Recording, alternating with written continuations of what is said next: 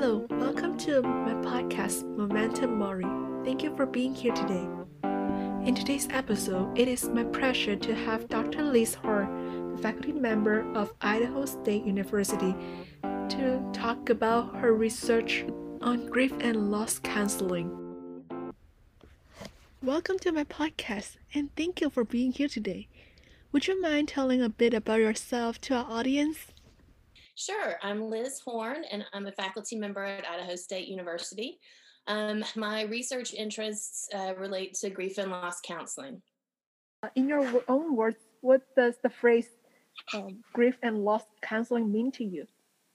Well, that's a good question. I mean, since I study grief and loss, to me, almost everything has an element of grief and loss in it. So when I think about grief and loss, certainly you know, the big thing that comes to mind is death, um, loss through death. But there's also, um, there are a million different losses that we have every day. So, in every element of change, there's loss. And so, when I think about grief and loss counseling, I really just think about all kinds of counseling because, in that regard, um, all of our clients that that come to us are experiencing some type of, of loss and, and, and the grief of that loss. Um, but having said that, um, I do have additional training related um, to grief, the conceptualization of grief. With that being said, please also have the grief counseling training and learn how to work with people suffered as small losses as well as losses to death notice that you said you're uh, studying in grief and loss and it is everything in your life. So, what sparked your interest in the field of grief and loss counseling? That is another interesting question. Um, I don't have the typical story that many of my peers do that are attracted to grief and loss. But my folks, uh, early on in my life, I noticed that they handled death differently than other people. Um, I grew up with a father who continues to say that he's never going to die. Um, and he, uh, at one point, yeah, at one point, he um, was sick and in the hospital. And he said something like, you know, I, I feel like I've just I've opened a case of kryptonite or something. This is so strange. I'm not, you know, I don't feel well. Um, so he is a is a physicist and so has a very logical brain but in this one area had this extremely illogical reaction. Um, and so it became kind of a joke within our family that that he would never die. And he he hasn't proven himself wrong yet. He's still alive. Um, I, I just became curious by that because my peers my friends our family friends all dealt with tragedies in a different way. And i think that that I think all of those things combined sparked me to um, to just be curious. Um, Liz also pointed out that it is not just curiosity, but her interest in grief and loss counseling is also driven by the fear of death. And along those same lines, you know, having uh, this father who swears he's not going to die, um, in some regards, also, I, I guess it, it it as a child made me fear death a bit, that that was something to be feared. And from that, again, maybe wanting to learn more about it to lessen some of that fear. I have a similar spark of interest from the way my parents handled death. My mom encountered a lot of stress when dealing with death. As a child, it is hard for me to learn the method of handling my own emotions when grief and loss appear. Therefore, it sparks my interest in learning more about it. I want to be a strong support for my mom while being able to process my own emotions.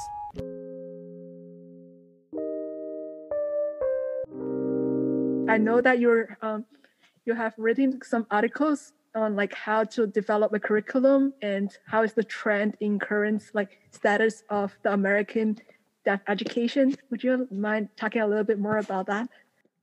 Sure. Um, so there are a few pieces to this. So um, I guess the the first thing it's it's a little serendipitous that we're talking about this today. Um, I'm currently on a task force um, from one of the divisions of the American Counseling Association, the Association for um, Adult Development and Aging.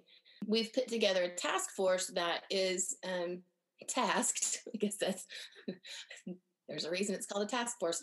Um, we're tasked with um, putting together uh, the grief and loss competencies uh, for the profession. So we're kind of um, in the process of trying to uncover what are the curricular elements that need to be included across counseling programs, or what are the things that grief and loss counselors need to be aware of and need to know and how do they need to practice in order to to seek out competency? Talking about curriculum many people realize that it is quite a personal topic to focus.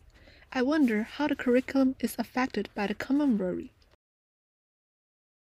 you know i think part of it is even even beyond grief and loss counseling or, or grief and loss i think I think that the way I'm thinking of your question is really just establishing relationships. So if I don't know this about your father, I wouldn't broach the subject. I wouldn't know to ask. But if I take the time to get to know you, and if I take the time to create an environment in which you feel safe sharing those kinds of things, um, then I can I can more readily help, or I can um, I can then allow that space to be a place where you feel comfortable in sharing those really deeply personal kinds of experiences. So I think even beyond talking about grief and loss, I, I think it it the fundamental piece of that is just in creating relationships that feel safe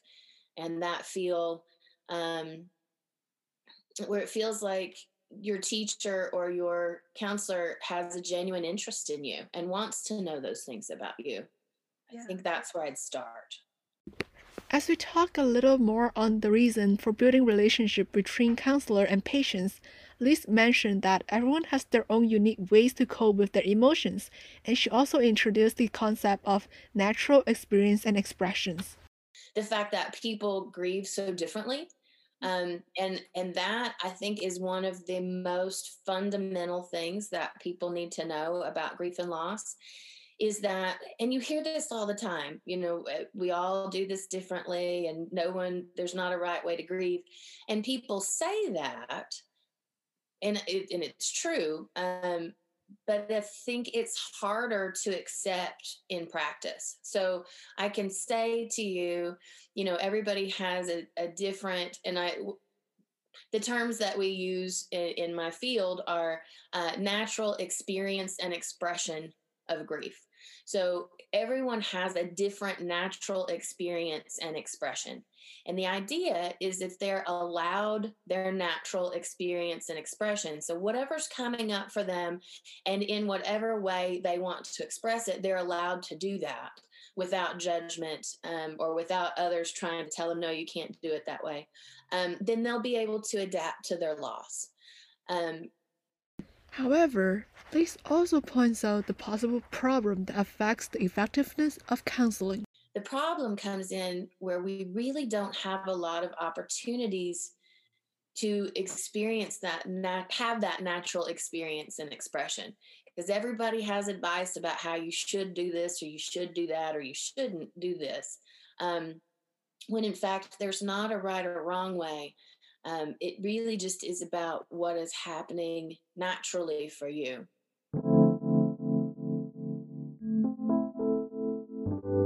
During the research process, I have come across this term, adaptive grieving styles. I'm interested to learn more about the concept behind it.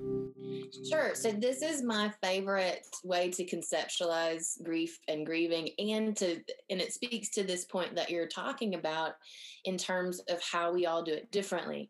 Um, so in the counseling field, and I'm sorry, I just always am talking counseling because that's what I do. Um, we for decades um, centuries maybe have had what I'll call an affective bias. And what I mean by that is it's a fancy way to say we wanted to make people cry i guess. We we felt like uh, my profession thought that grief counseling was all about you had to cry you had to emote and the the more emotion that you showed the better you were healing and and how good that is. And for some people that's true. For some people um, they grieve in a very feeling or affective way. They tears are it's very important that they're able to emote and feel and express those feelings with with other people. Um, and then there's also though another type of of individual. So we call that that grieving style um, that's an intuitive grieving style people who grieve primarily through emotion. Um, and then on the other end of the spectrum we've recognized now that there are also um, grievers that we call instrumental grievers. And those are folks who kind of think their way through grief and loss. And they their primary way of adapting is to think about things, to strategize. And I'm not saying that they won't ever feel, they certainly do. Um, but their coping or their adaptation is more related um, to the way that they think and, and behave. Besides these two seemingly polar grieving styles, Liz stated that in fact most of us are blended, with just a bit more linear toward one of the styles. Most of us are blended grievers, and we have aspects of both of those kinds of, of strategies.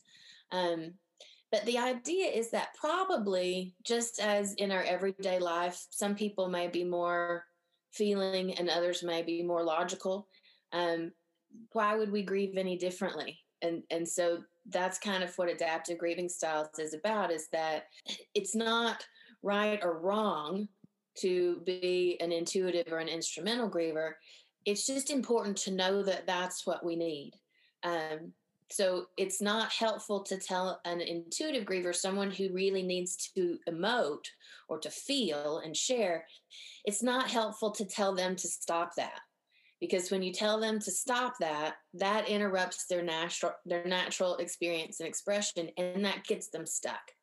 In the same way it's not helpful to tell an instrumental griever someone who grieves more in in thinking and and in doing it's not helpful to tell them you know why ha- why aren't you crying? Why aren't you sad? Why why are you bottling up your emotions? Because for them they're not they're experiencing and expressing their emotions in a different way. Yeah, I think that it's easy for sometimes the society might think that if you're not crying, like for example, um, if you're not crying during a funeral, you're like cold-hearted, you don't care about this person. But it might be they are just an instrumental like griever, and they just have a different, a more linear to like the instrumental style of it but the mm-hmm. society does not like re- like recognize that. Besides the lack of knowledge on the grieving styles, I also recognize that there are gender stereotyping on how one should grieve. If you're a lady, you need to cry, you need to be emotional. If you're a man, you should not be like crying or anything else like that. But it's not really about the gender differences, but based on like their own styles and what they prefer. Society need to know that that's a that's an excellent question and observation because it is one of those things as a society um, we don't do a good job of talking about it and we don't do a good job of normalizing feelings in general or normalizing difficult experiences or recognizing when people um, are going through something difficult. So i think in terms of, of regular education system I, I think I hope that our school counselors can maybe help with this. But I, I think that it is important to um, to introduce curriculum or or even just conversations within classes about um, about emotion, about thoughts. Um, I, I mentioned at the beginning this idea of creating relationships with students and with one another in which you have a sense of safety in talking about things that maybe be going on in your life that aren't related to school.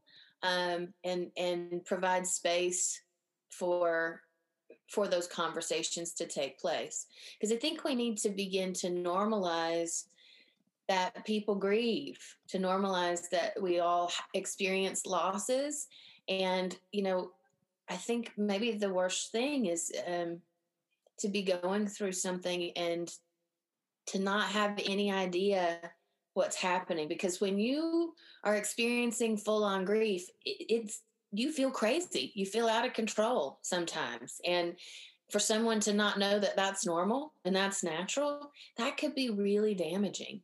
Um, so so just i think sharing our personhood with one another and that means not just the good things but the times when we're struggling so that we can normalize the struggle for others and also normalize the fact that we can move through and adapt to our struggles i think is really important as well as Liz brought up the importance of building relationship I wonder what would be a better way to make this type of connection, as I noticed the overwhelmed workload placed on our school counselor.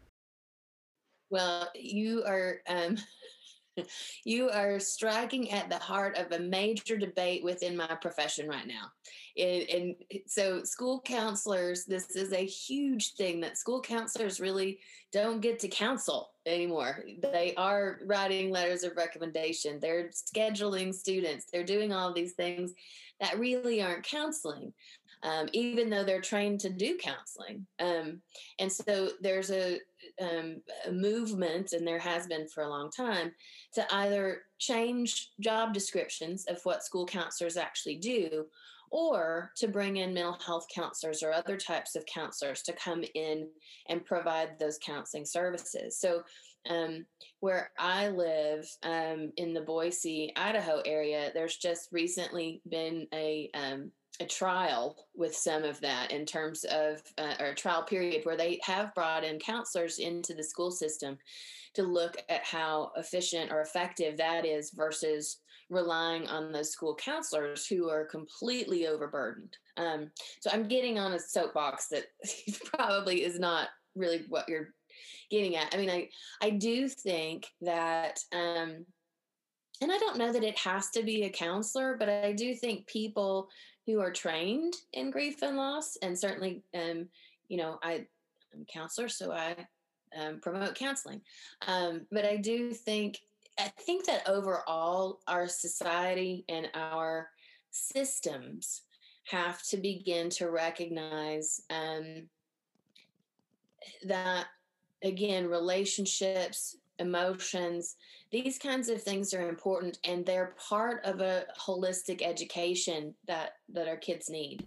Liz mentioned that one serious problem that is caused by this lack of help is the high suicide rate over the United States are you know across the nation suicide rates are so high and i have to think that a lot of that has to do with that lack of access that you're talking about to help and to understanding that a lot of things that they're experiencing are are normal. They're hard.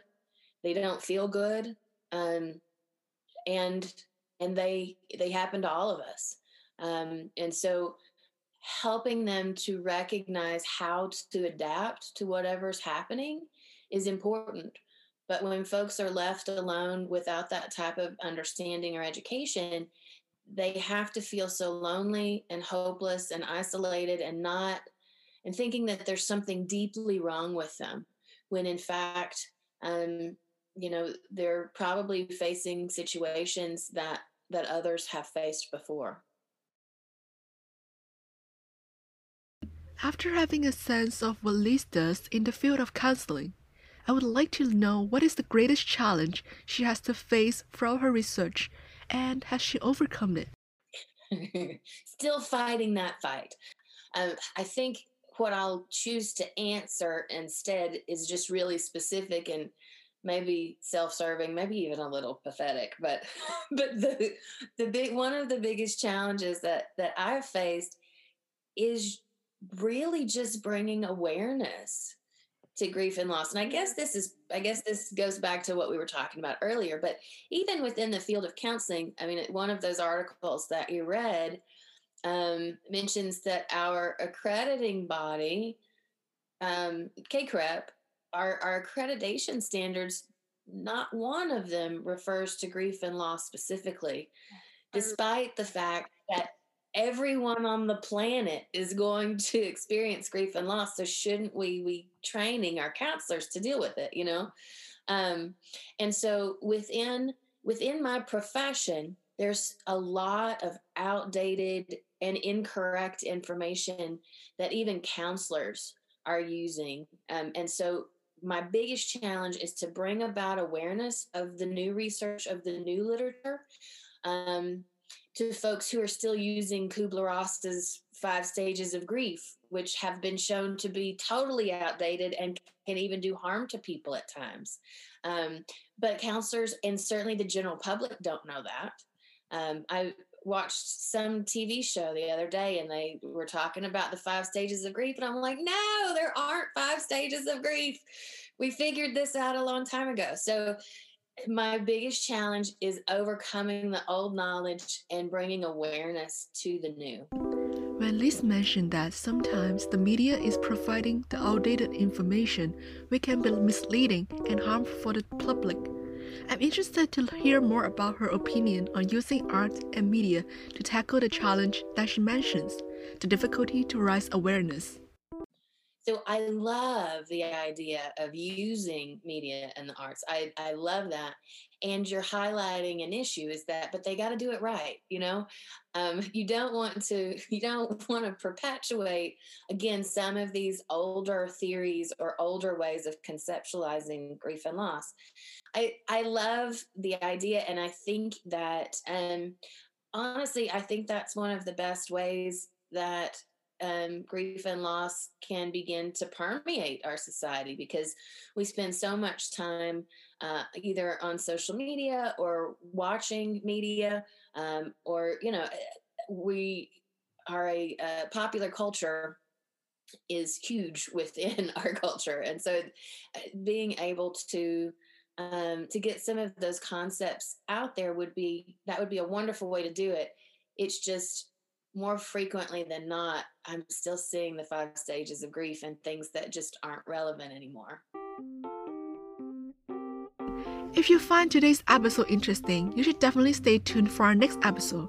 In our next episode, we will continue our discussion with Liz, topics related to current grief and loss counseling, especially during the pandemic, and the need of counseling for medical workers.